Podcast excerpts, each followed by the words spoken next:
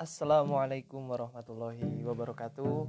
Kembali lagi di Oda Talk Di episode keempat Yang mana gue rekam pada episode keempat ini Di tanggal 30 Januari 2021 Sebelumnya eh, gimana kabarnya teman-teman semua? Semoga dalam keadaan sehat Kemudian juga eh, bahagia kuat untuk menghadapi segala situasi, segala situasi yang sedang teman-teman rasakan.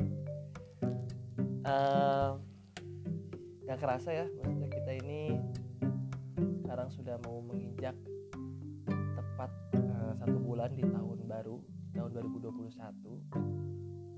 Uh, teman-teman apa nih yang dirasakan di tahun 2021 ini di kehidupan yang baru di tahun yang baru dengan sudah hampir kita melewati satu bulan penuh di bulan Januari dan hitungan kalau gua record hari ini tuh hitungan lusa itu kita akan masuk ke bulan Februari masuk ke bulan kedua.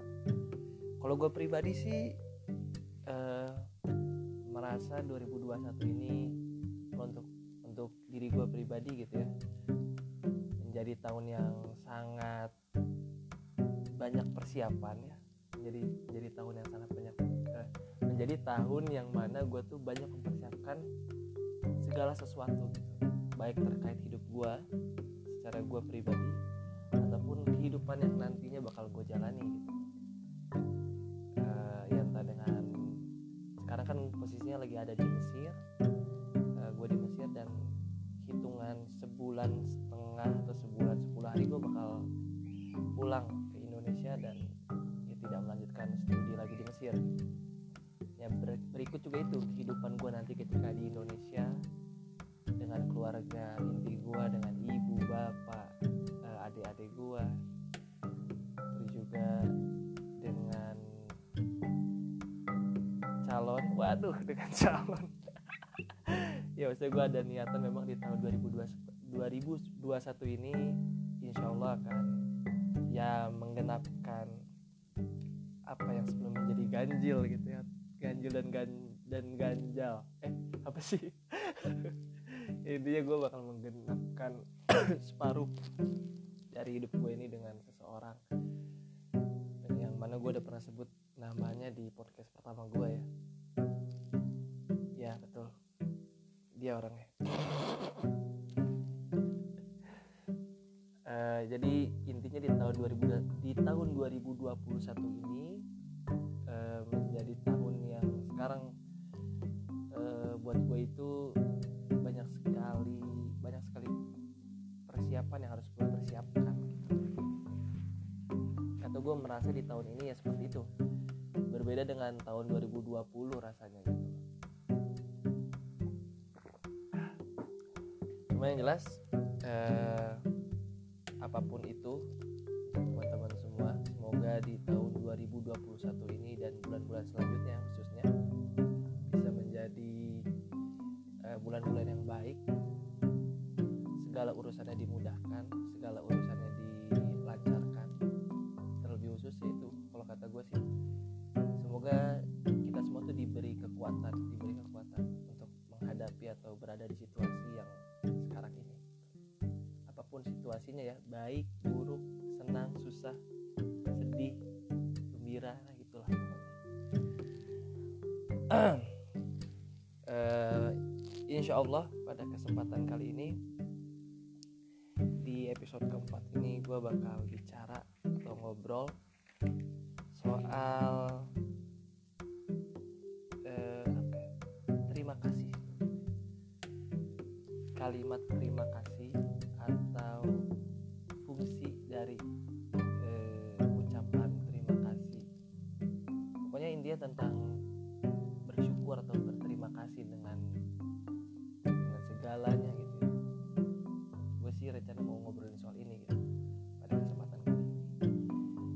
ya sebelum kita masuk ke topik eh, pembicaraannya ya kita ini dulu ya kita iklan dulu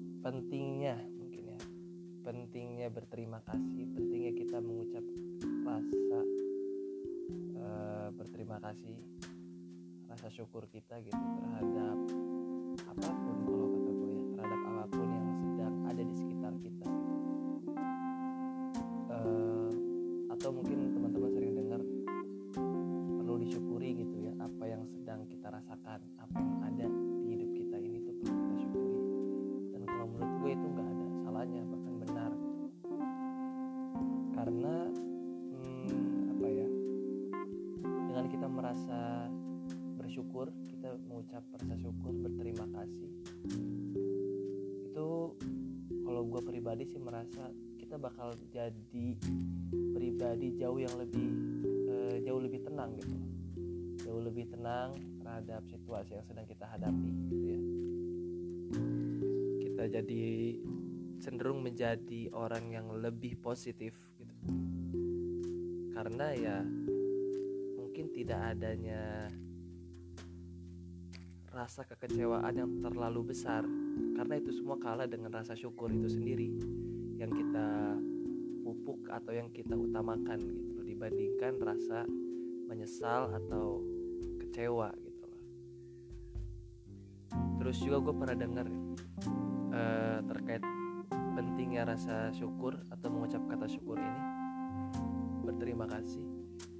Dari podcastnya atau video YouTube-nya Daniel Mananta Daniel tetangga kamu di mana waktu itu dia lagi mewawancarai atau ngobrol bareng sama Agnes Mo. Di situ uh, ada satu obrolan yang ngebuat gue tertarik banget gitu loh dengan apa yang uh, mereka obrolin. Di sana sih kalau gue nggak salah ya kalau gue nggak salah tuh Agnes yang bilang tuh kalau misalnya kita tuh perlu bersyukur atau kita tuh perlu namanya ber, ya mengucap rasa gitu ya mengucap kalimat terima kasih terhadap hidup kita ini bukan hanya dengan apa yang kita miliki sekarang gitu. Tapi dengan apa yang belum kita miliki terus juga dengan apa yang memang tidak kita miliki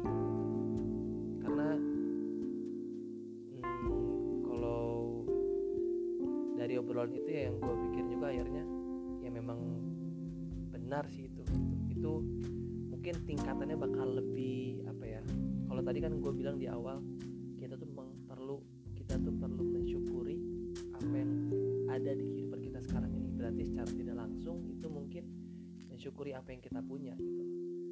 Cuma kalau menurut Agnes Mo sendiri di wawancara video itu dia bilang mungkin ada tingkatan yang lebih uh, edan lagi gitu kali ya. Lebih lebih wow lagi dibandingkan dengan sebatas mensyukuri apa yang ada gitu. Yaitu apa? Ya mensyukuri sebaliknya mensyukuri apa yang sedang tidak kita punya atau mensyukuri memang apa yang tidak bakal kita miliki gitu. Karena apa? Di situ dia bilang ya bisa jadi memang ya kalau untuk konteksnya yang belum kita miliki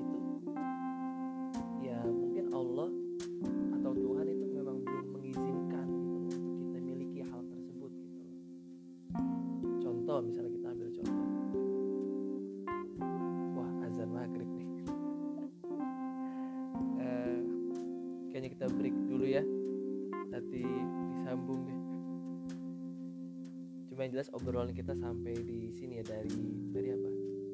Uh, apa yang diucapkan oleh atau apa yang gue dengar dari video Daniel Mananta dengan Agnes Monica terkait pentingnya bersyukur dengan apa yang kita punya apa yang tidak kita punya dan apa yang belum kita punya mungkin. Mungkin itu aja nanti kita sambung lagi deh. Ini break sholat maghrib dulu ya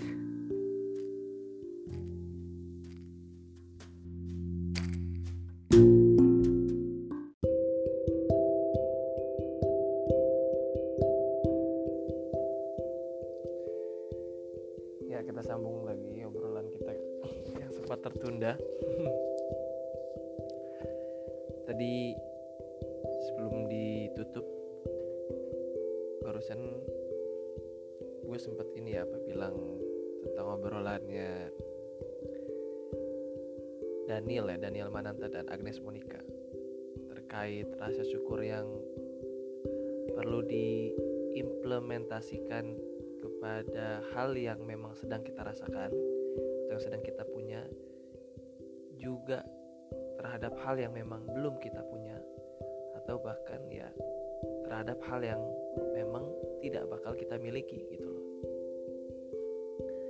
Karena apa ya kalau misalnya kita bisa berdamai dengan itu semua atau kita bisa mempraktekkan itu semua ya itu mungkin benar-benar rasanya tenang banget kali ya hidup itu loh. Karena dia nggak ada kecemasan gitu loh.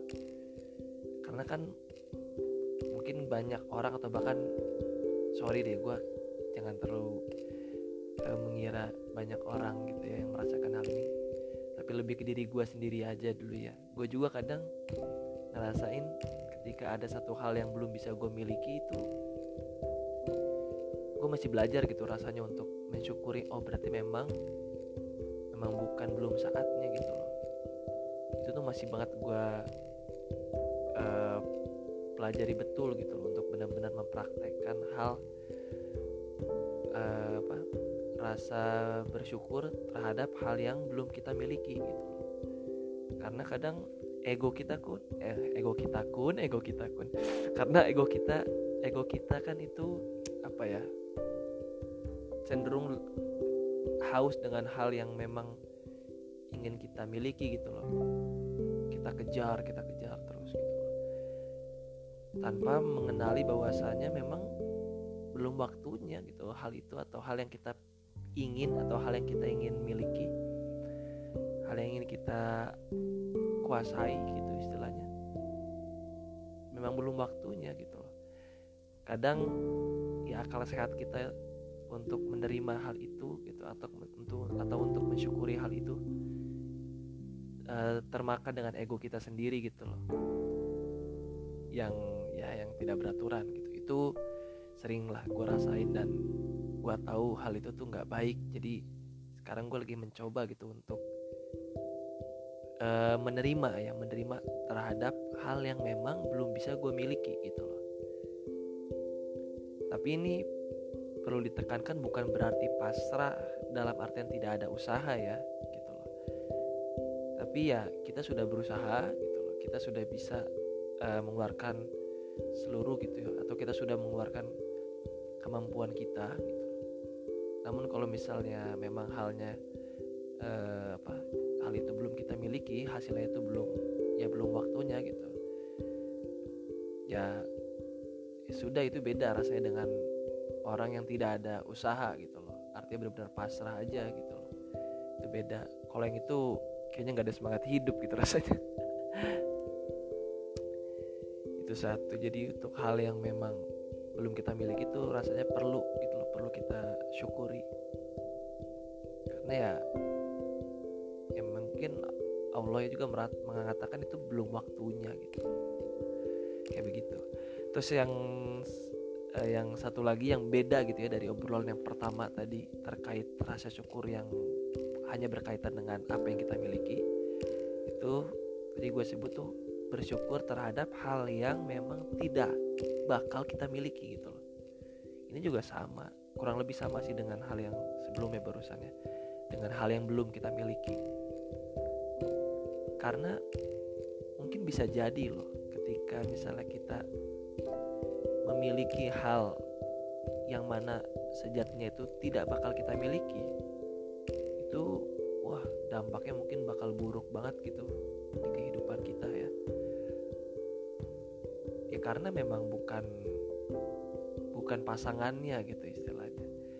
Mungkin kalau gue mau ambil contoh buat teman-teman yang sekarang sudah menikah gitu ya ya itu perlulah disyukuri gitu benar-benar disyukuri benar-benar disyukuri dengan kehidupan yang kalian rasakan sekarang gitu ya teman-teman rasakan sekarang di kehidupan pernikahan teman-teman. Syukuri gitu loh kalau misalnya teman-teman memiliki pasangan yaitu dia gitu orangnya.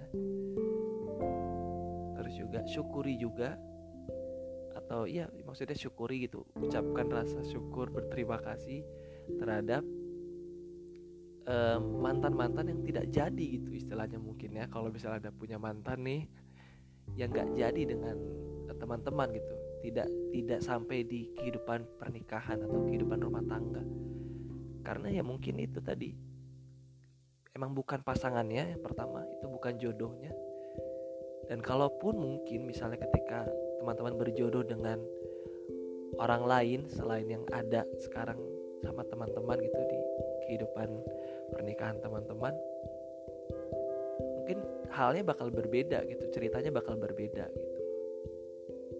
Kayak begitu. Itu gue sih meng, mencoba apa ya mencontohkan atau men, mencari gitu mencari perumpamaannya tuh mungkin uh, ke situ gitu arahnya gitu. Jadi karena kan yang namanya jodoh tuh takdir itu ya memang sudah dia gitu orangnya berarti kalau misalnya bukan dia atau orang lain uh, ya itu bukan jodoh gitu loh. Kayak begitu ya. Bukan pasangan kalian gitu maksudnya orang lain itu. Jadi intinya kalau menurut gue apa pun itu ya yang sedang teman-teman uh, sedang teman-teman rasakan baik yang sedang uh, kita miliki atau yang belum kita miliki atau yang bahkan tidak akan pernah kita miliki itu perlu sekali untuk kita syukuri semuanya gitu. Agar apa ya? Agar ya karena itu tadi gue bilang di awal kalau misalnya kita bersyukur itu rasanya rasa positif itu lebih besar gitu loh. Dampaknya tuh enak positif tuh terhadap diri itu enak dampaknya. Rasa positif pemikiran positif. Karena uh, itu semua lah yang mengalahkan rasa kekecewaan gitu loh terhadap ya itu tadi. Misalnya hal yang belum kita miliki atau yang tidak bahkan kita miliki seumur hidup kita. Oke, uh, mungkin sebelum jadi rencananya gue di akhir nanti mau sedikit bernyanyi. Cuma sebelum kita masuk ke uh, apa segmen akhir ya, gue mau nyanyi itu. Gue mau bacain dulu nih. Ada lima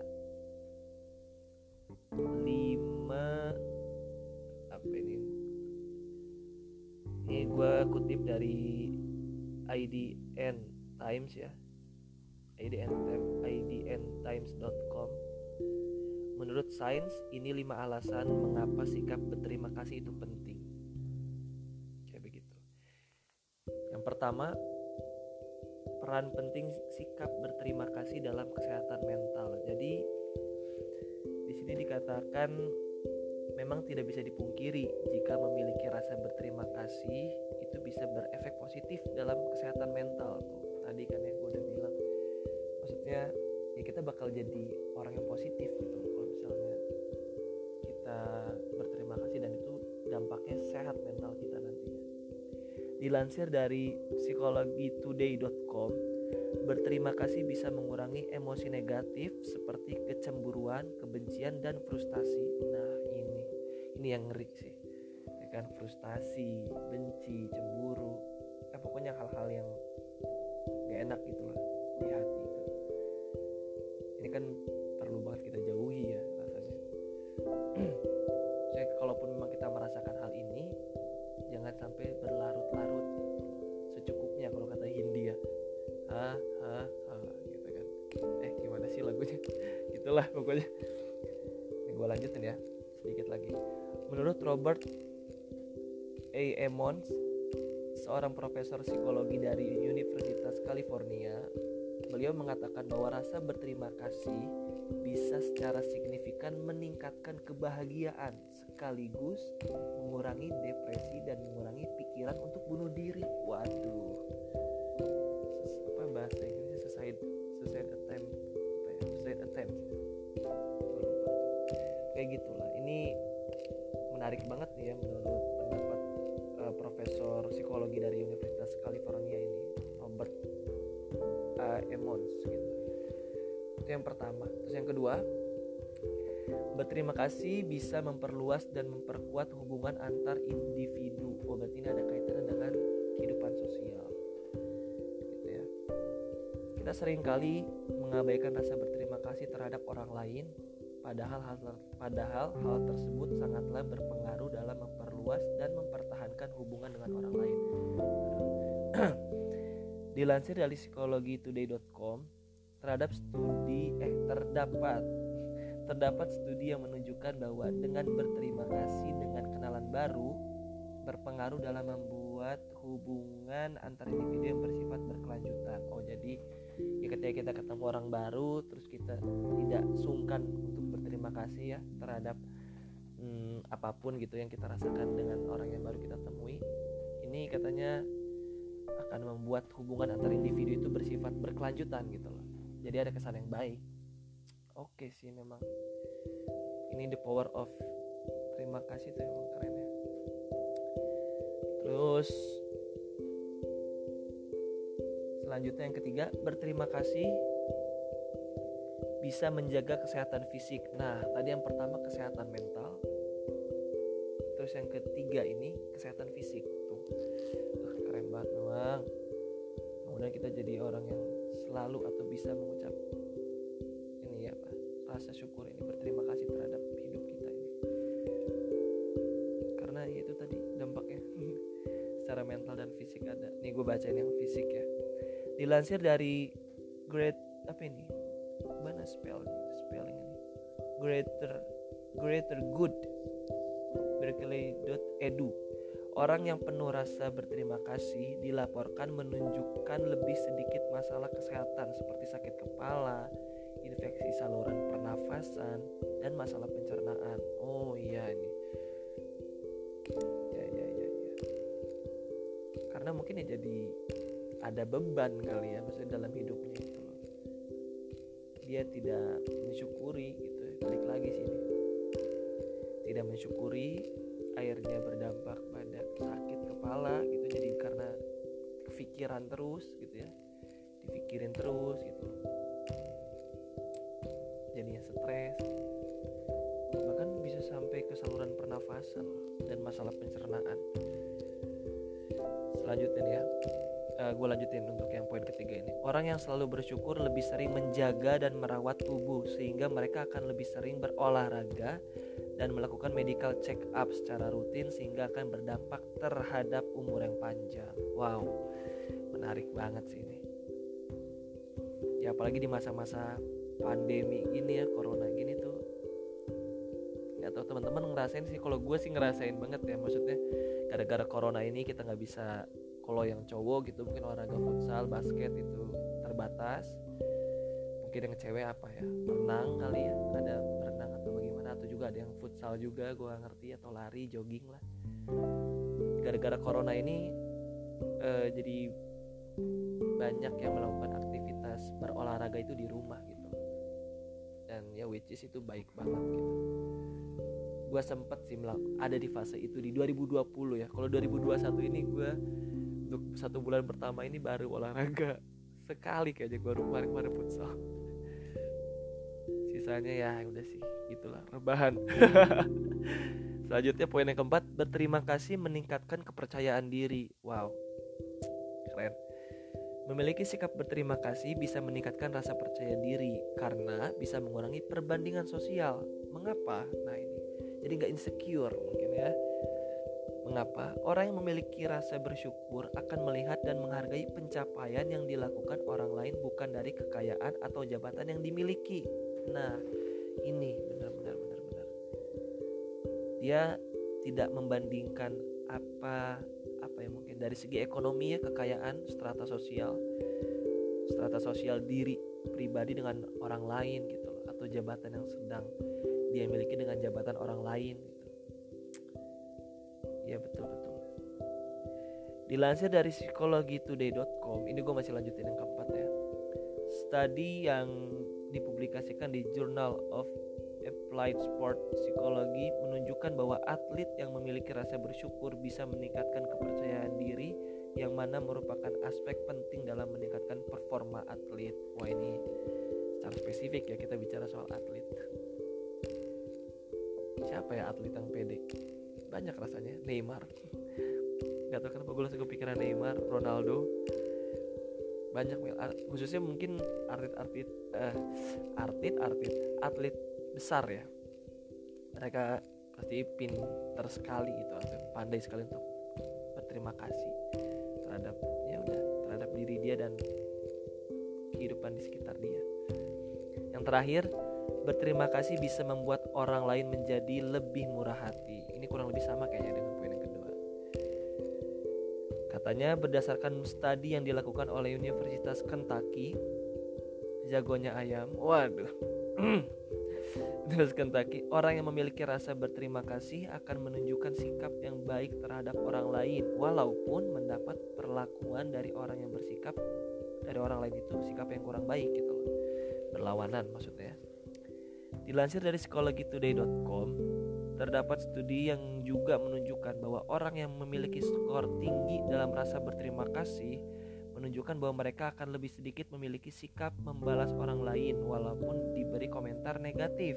Oh, jadi nggak ngebales uh, ketika kita dikomentari hal-hal yang berkaitan dengan kita dengan komentar negatif, kita nggak ikut sama-sama ngebales uh, dia gitu dengan komentar negatif. Gue jadi ingat syairnya Imam Syafi'i ini. Waduh, jauh ini juga ya. Kalau sekitar ada ingatan gue cuma gue lupa secara persisnya ya sayangnya bagaimana. Tapi intinya uh, Imam Syafi'i itu pernah bilang kalau misalnya kita uh, ini yang gue ingat ya maksudnya kalau kita berhadapan dengan orang yang kurang baik gitu ya atau buruk rasanya atau bahasanya kalau nggak salah waktu itu orang gila deh dan dia tuh menyerang kita. Kalau misalnya kita ikut merespon balik ya kita sama halnya gitu dengan orang yang e, melukai kita atau yang bersikap buruk dengan kita gitu. Jadi ya kita nggak perlu tuh membalas gitu membalas dengan hal yang sama gitu ya. Wow. Itu yang gue inget sih nggak tahu bener apa enggak ya. Tapi rasanya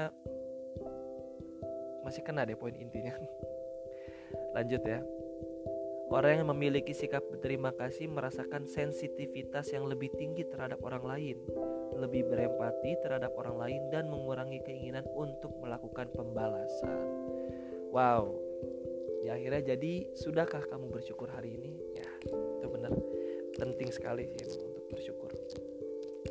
Jadi itu teman-teman uh, pentingnya rasa berterima kasih, pentingnya mengucap uh, rasa syukur terhadap hidup kita, terhadap apa yang kita miliki, terhadap apa yang sedang tidak kita miliki, atau bahkan tidak akan pernah kita miliki.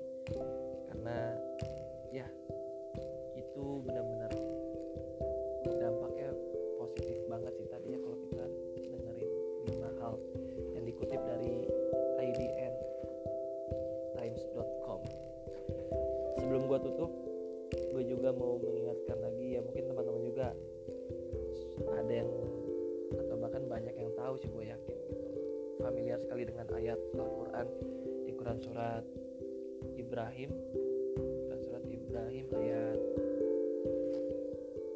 ayat 7 yang bunyinya itu auzubillahi wa iz ta'azzana rabbukum la in syakartum la azidannakum. Dan ingatlah tatkala Tuhanmu memaklumkan Sesungguhnya jika kamu bersyukur, pasti kami akan menambah dalam tanda kutip menambah apa nih? Nikmat kepada jadi uh, apa ya? Yang perlu di yang perlu digarisbawahi gitu. Ketika kita bersyukur ini kata Allah dalam dalam Al-Qur'an Allah akan tambah. Tambah di sini tuh bukan berarti bukan cuma secara materi mungkin ya rasanya gitu. Ketika kan ada eh, yang mungkin yang beranggapan ketika kita bersyukur dengan harta yang kita miliki nanti Allah akan menambah. Ya memang nggak ada salahnya. Mungkin Allah akan menambah dengan eh, bentuk harta lagi atau selain daripada harta. Cuma kalau dari uh, arti yang gue baca barusan di Quran surat Ibrahim ini Allah lebih menekankan atau kita baiki kayak fokusnya itu bukan hanya untuk soal hartanya sendiri gitu yang yang kita harap bakal ditambah oleh Allah ketika kita bersyukur. Tapi apa? Nikmat. Rasa tenang. Kalau menurut gue nih di sini tuh bisa difahami uh, atau bisa kita uh, tekankan nikmat ini adalah ya kenikmatan tuh rasa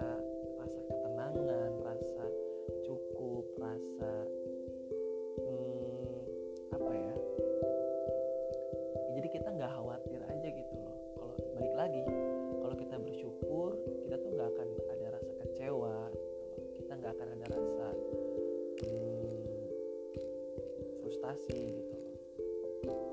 Kalau misalnya kita ukurnya dengan materi terus kayaknya menurut gue bakal kemungkinan bakal stres juga gitu rasanya. Kalau misalnya fokusnya jadi materi makanya di sini Allah eh, menerangkan atau dari ayat yang gue baca ini yang akan Allah tambah ketika kita bersyukur itu rasa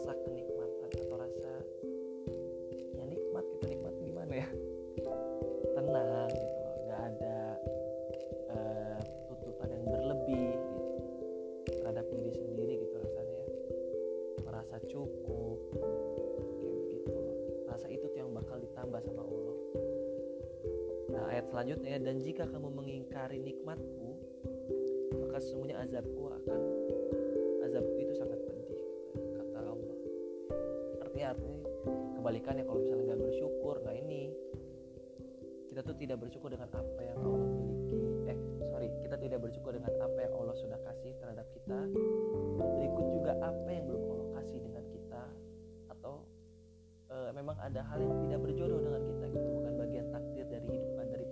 kita. Kalau kita tidak mensyukuri hal itu maka Allah mengingatkan bahwa azabnya itu sangatlah pedih gitu loh. Ya mungkin teman-teman dari sini bisa atau secara secara khususnya gue sih pasti gue perlu belajar lagi dengan pentingnya kita untuk bersyukur gitu loh terhadap apa pun yang berkaitan dengan hidup kita. Mungkin itu aja ya untuk uh,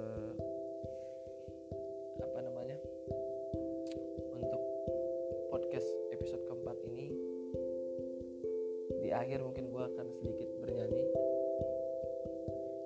Sebelum uh, apa ya sebelum gue tutup gitu gue bernyanyi sedikit.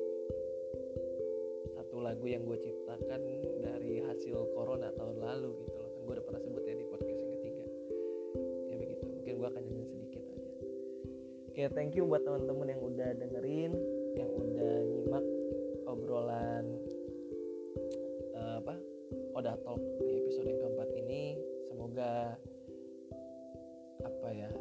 ada yang bisa diambil kalau memang dirasa itu bermanfaat dan semoga bisa berguna gitu ya untuk, kita semua gitu. Jadi jadi hal positif yang berdampak hal positif. Tapi kalaupun nggak ada ya semoga ada yang lucu. Ini itu aja. Thank you. Assalamualaikum warahmatullahi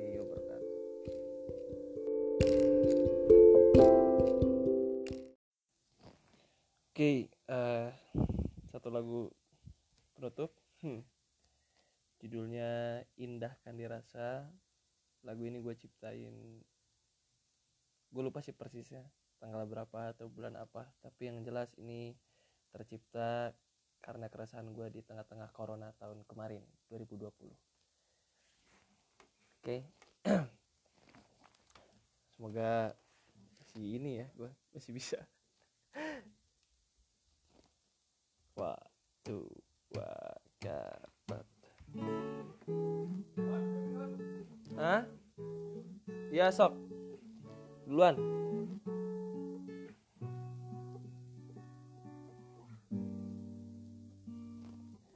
Ketika ku terbangun Dari Allah Akbar. Ulang lagi ya. Baga. Ketika ku terbangun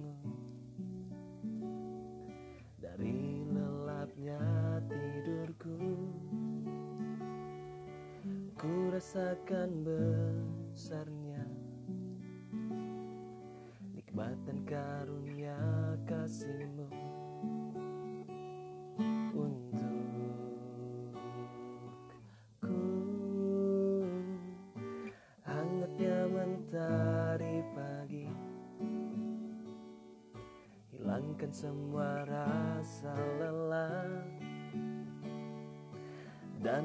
secangkir teh hangat. Hadirkan rasa tenangnya jiwa. Untuk jalan hidup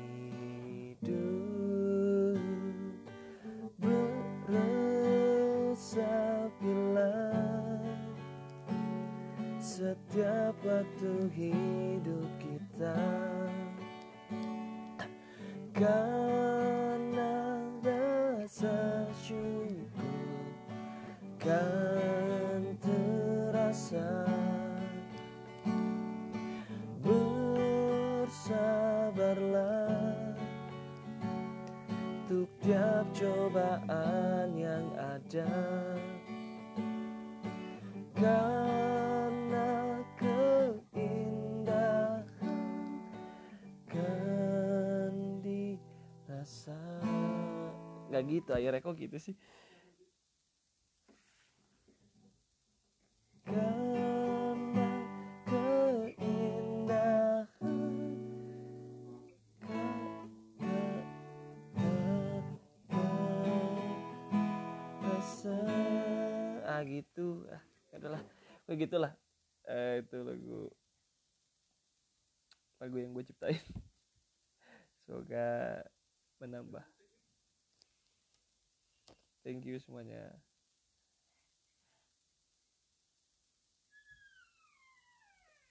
eh bentar deh.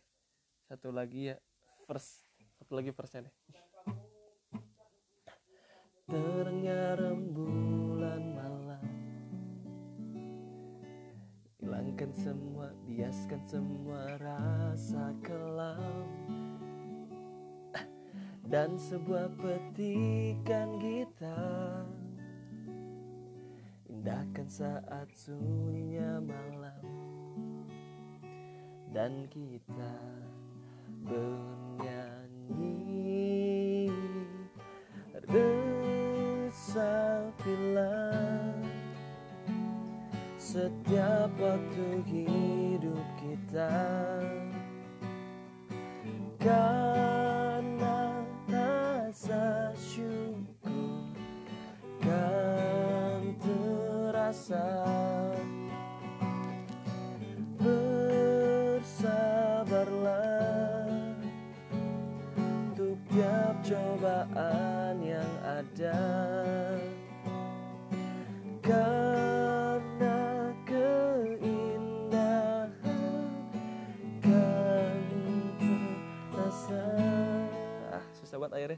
itu aja. Thank you semuanya. Bye. Assalamualaikum warahmatullahi wabarakatuh